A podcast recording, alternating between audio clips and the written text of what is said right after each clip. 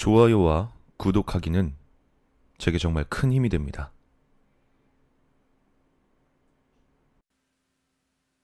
칠, 8년 전에 나는 파워스톤에 빠져 있어서 다양하게 모으고 있었다. 당연히 뭔가 이상한 효과를 기대한 것은 아니었다. 그저 단순히 예뻐서 모은 것 뿐이었다. 남자인 주제에 반짝거리는 걸 좋아했지만 당시에 사회인이 된 지 얼마 되지 않아서 비싼 보석은 무리였기에 저렴한 power stone으로 눈을 돌렸다. 한 번 모으기 시작하니 푹 빠지게 되었고 어느 순간 컬렉션이라고 말할 정도로 여러 돌을 모으게 되었다. 어느 날, 모 인터넷 경매 사이트에서 돌을 찾고 있었는데 검은색 달걀 모양의 돌을 발견했다. 세로 10cm 정도의 크기. 이런 비슷한 모양의 스톤은 나도 몇 점 가지고 있었지만 속의 사진에 나온 스톤은 그 어떤 것보다 깨끗하고 신비로운 빛을 발하는 것처럼 보였다. 갖고 싶다. 굉장히 갖고 싶었다. 이렇게 매력적인데도 놀랍게도 가격은 그야말로 파격적으로 저렴했다. 거의 헐값이라고 해도 좋을 정도였다.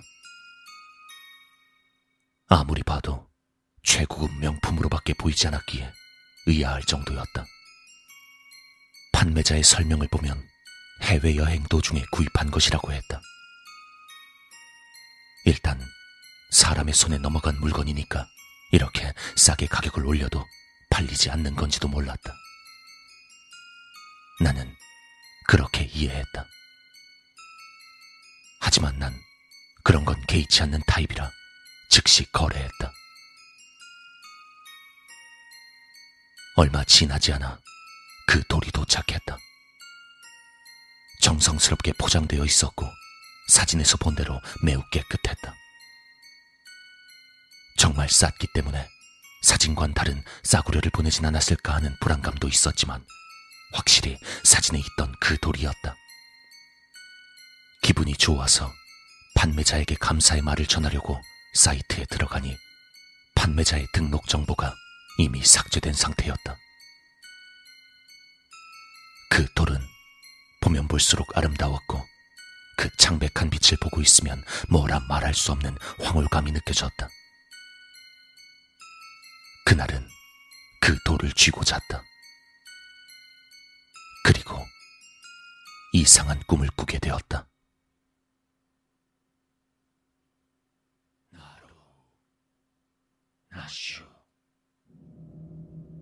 어딘지 모를 어두운 숲 속에서 나는 한 그루의 큰 나무에 묶여 있었고 눈앞엔 작은 사람들이 열 명 정도 서 있었다. 그들은 모두 흑발에 피부도 검은색이었다. 복장은 마치 어딘가의 원주민처럼 보였다. 그들은 한결같이 나를 가리키며 이상한 말만 반복했다. 나루, 나슈, 나루, 나슈. 무슨 뜻인지 몰라서 멍하니 있는데 내 머리 위에서 뭔가가 움직이는 것이 느껴졌다. 뭔가가 내가 묶여있는 나무 위에 있었다. 하지만 확인하고 싶어도 목을 움직일 수 없어 보지 못했다. 그들은 변함없이 나루, 나슈라는 말만 짓거릴 뿐. 자세히 보니 그들은 모두 무표정으로 생기가 전혀 느껴지지 않았다. 갑자기 무서워져서 정신없이 몸을 비틀면서 도망치려고 했다.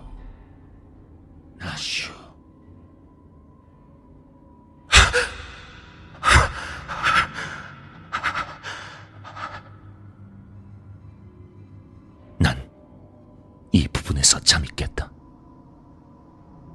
온몸이 젖은 상태였다. 시계를 보니 벌써 아침. 꿈이라는 것을 깨닫고 안심했다. 이상한 꿈을 꿨구나. 그냥 그렇게 생각했다. 샤워를 하기 위해 일어나서 거울을 보니 오른쪽 눈이 빨갛게 충혈되어 있었다. 하지만 별로 개의치 않았다. 그 후로 난 수시로 이상한 꿈을 꾸게 되었다. 묶여있는 나, 나루, 나슈라고 중얼거리는 사람들, 그리고 나무 위에 있는 무언가. 그때마다 땀으로 범벅이 되어 일어나선 꿈이라고 생각하고 안도했다. 하지만 뭔가 중요한 의미가 있을지도 몰랐다. 처음엔 별로 신경 쓰지 않았지만 계속 똑같은 꿈을 꾸니 무시할 수도 없게 되었다. 그리고 이 꿈을 꾼 후에는 반드시 오른쪽 눈이 충혈되는 것이다. 생각해보니 이 꿈을 꾸게 된 계기가 파워스톤을 구입하고 나서부터였다. 그러고 보니 난 항상 그 검은 돌을 가지고 다녔다. 바라볼 때면 이상한 황홀감에 사로잡혀서 한시도 손에서 놓고 싶지 않았기 때문이었다. 외출할 땐 주머니에 넣고, 목욕을 할 땐 욕실에 가지고 오고, 잘 땐 손에 들고 잔다. 지금 생각하면 참 이상할 정도였다.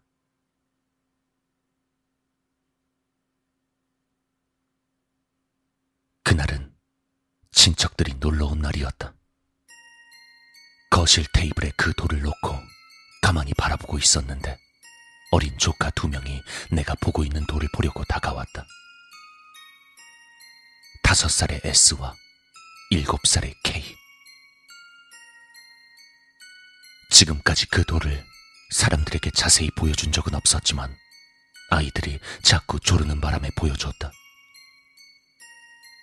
K는 신기한 듯이 보고 있었지만 S는 무서워하는 모습이었다. 무슨 일이냐 내 물음에 S는 그냥 돌이 무섭다고 말했다.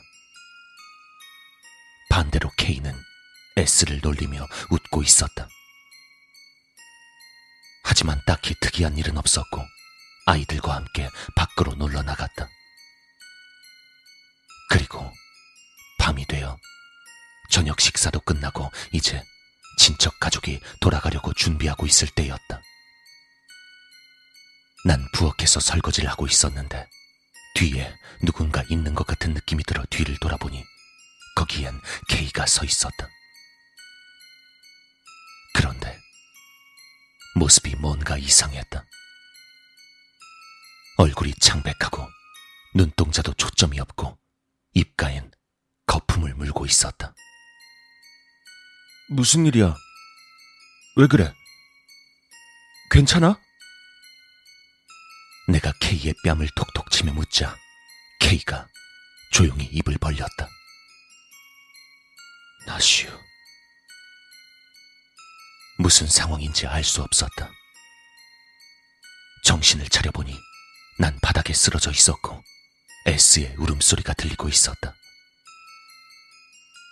그 소리를 들은 친척 아저씨가 와서 내 모습을 보자마자 무슨 일이 있었냐며 몹시 당황했다. 난 빨리 일어나고 싶었지만 아저씨가 움직이지 말라며 나를 부축해 의자에 앉혔다. 나의 오른쪽 눈 근처에서 피가 흐르고 있었고 그 피가 바닥에 흥건히 고여 있는 것을 보고 깜짝 놀라고 말았다. 아저씨, K는요? K는 내 옆에 서 있었다. 그리고 이상하다는 듯한 얼굴로 날 보고 있었다. 그리고 K의 발 밑에는 피 묻은 과도가 떨어져 있었다. 도저히 이해가 가지 않았다. 언제 정신을 잃은 걸까? 하지만 K가 분명히 나슈라고 말한 것은 기억했다. 그날 난 바로 병원에 갔고 다행히 눈엔 이상이 없었다. 오른쪽 눈 위에 눈썹 부분에 상처가 났지만 시력엔 문제가 없다고 의사가 말했다. 나중에야 K에게 물어봤지만 어느 순간 내가 쓰러져 있었다고만 말했다. 전혀 기억하지 못하는 모습. 난 그저 나슈라고 말했던 K의 모습이 너무나 섬뜩해서 깊게 묻지 않았다. 그 후로 그 돌을 가지고 다니는 일은 그만두었다. 난 분명 이 돌 때문이라고 생각했다.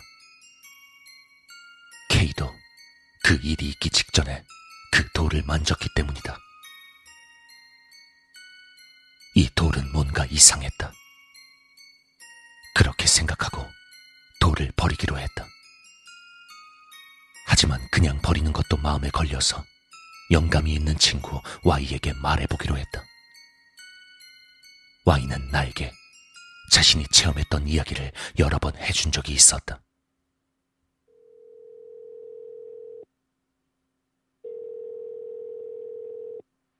어, 오랜만이다. 웬일이야?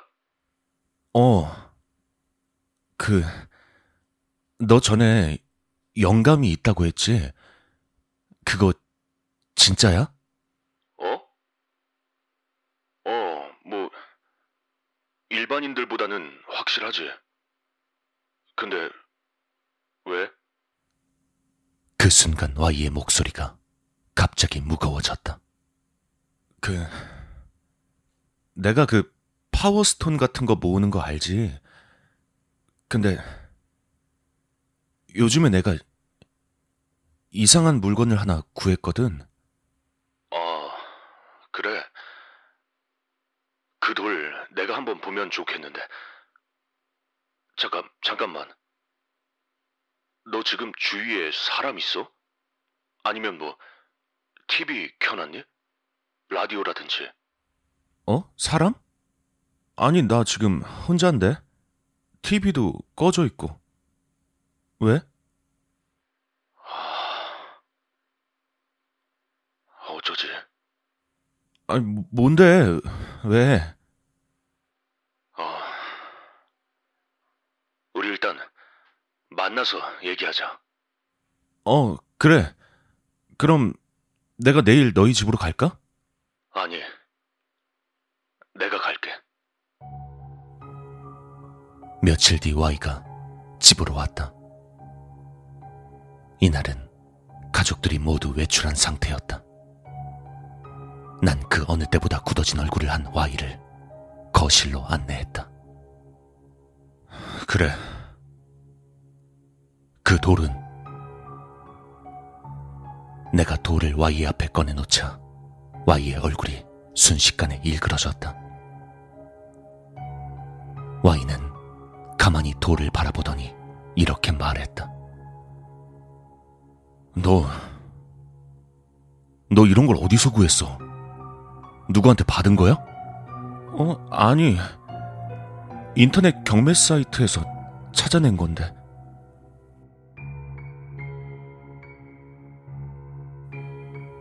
Y는 뭔가를 이해한 것처럼 숨을 크게 내쉬었다.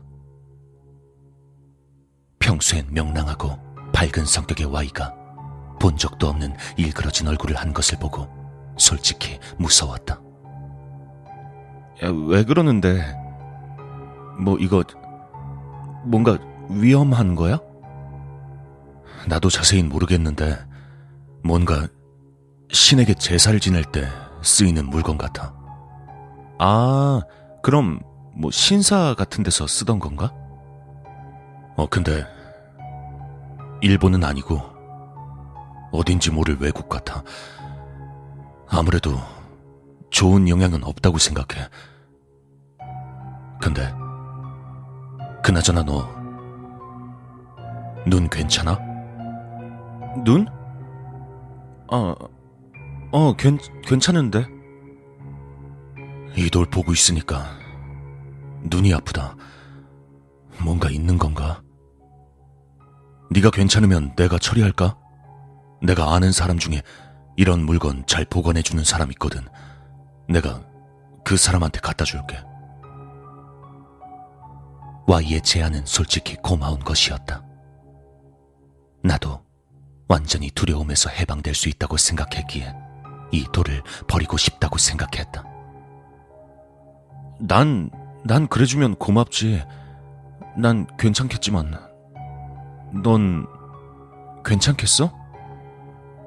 글쎄, 뭐, 괜찮지 않을까?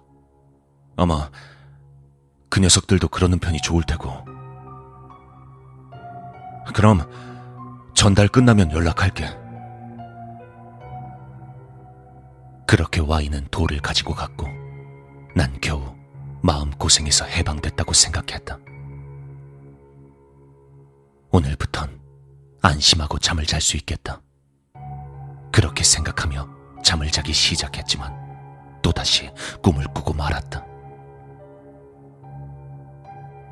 어두운 숲속 커다란 나무가 있고 반나체의 사람들이 있다. 여기까진 평소와 같았다. 다른 점은 그 사람들이 모두 나에게 매달려 있었고 눈앞에 나무에 묶여 있는 사람이 Y라는 것. Y는 겁에 질린 얼굴로 내게 뭔가를 외치며 필사적으로 몸을 비틀며 도망치려고 했다. Y의 오른쪽 눈은 파여 있었고 피가 검은 진흙처럼 흐르고 있었다. 나도 필사적으로 도망치려 했지만 사람이라고는 생각할 수 없을 정도의 엄청난 힘에 눌리는 바람에 움직일 수 없었다. 그들은 여전히 계속해서 반복된 말만 짓거리고 있었다. 그때 Y가 묶여 있는 나무 위에서 뭔가가 움직였다. 지금까지는 그것의 정체를 볼 수 없었다. 하지만 이번 꿈에서만큼은 위치가 위치이니만큼 확실히 볼 수 있었다. 그것은 뱀이었다. 거대한 뱀이 나무를 타고 Y가 있는 쪽으로 서서히 내려오고 있었다. 그리고 Y의 머리 위에서 크게 아가리를 벌렸다. Y는 울부짖고 있었다. 하지만 그의 목소린 들리지 않았다. 그대로 그의 머리가 뱀의 주둥아리에 먹히더니 시원스럽다고 말할 정도로 Y의 대갈통이 두둑 소리를 내며 몸통에서 뜯어졌다. 내가 멍하니 보고 있는데 뱀이 이쪽으로 얼굴을 돌렸다. 오른쪽 눈이 없는 뱀. 이 부분에서 깨어났다. 시간은 이른 아침. 숨쉬기가 힘들 정도로 심장이 뛰고 있었다. 온몸은 땀으로 흠뻑 젖었고 얼굴은 눈물로 엉망진창이었다. 난 그대로 잠시 침대에 몸을 파묻고 울고 있었다. Y가 죽었다. 뱀에게 먹혔다. 하지만 그건 꿈이었다. 뿐이었다. 그렇게 자신을 타일렀다. 만약을 위해 Y에게 전화라도 해볼까? 하지만 그러기에도 마음이 걸려 나중에 Y에게서 연락이 오기를 기다렸다. Y가 교통사고로 죽었다는 소식을 듣게 된 것은 그로부터 나흘이 지나서였다. 운전 중에 터널 입구 부근에서 반대 차선에서 오던 차량과 충돌했다고 한다. 내가 사고 현장에 갔을 땐 사고의 흔적은 거의 사라지고 없었다. 하지만 미세하게 유리 파편이나 타이어 자국 같은 것이 보였다. 무엇이 Y를 죽인 것일까? 그 흔적을 보면서 멍하니 생각에 잠겼다. 내 탓일까? 그런 이야기를 꺼냈기 때문에 와이는 그 검은 돌에게 죽음을 맞이한 것일까? 그 사고가 일어난 지 10년 가까이 지난 지금도 후회하고 있다. 그 꿈이 와이의 죽음과 무관하지 않다고 생각한다. 그 뱀과 그 사람들은 무엇이었을까?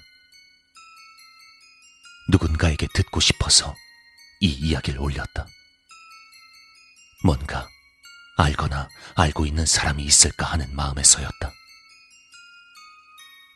그리고 미안하지만 이 이야기를 들은 당신들에게도 뭔가 영향이 있을지 모르겠다. 그 뱀은 상당히 짓궂은 녀석인 것 같다. 난 지금도 그 꿈을 계속 꾸고 있다. 그리고 내 오른쪽 눈은 백내장 때문에 실명했고 와이가 죽은 곳에서 주운 그 검은 돌 조각은 아직도 가지고 있다. 상처가 좀 있을 뿐 상태는 아주 깨끗하다. 나로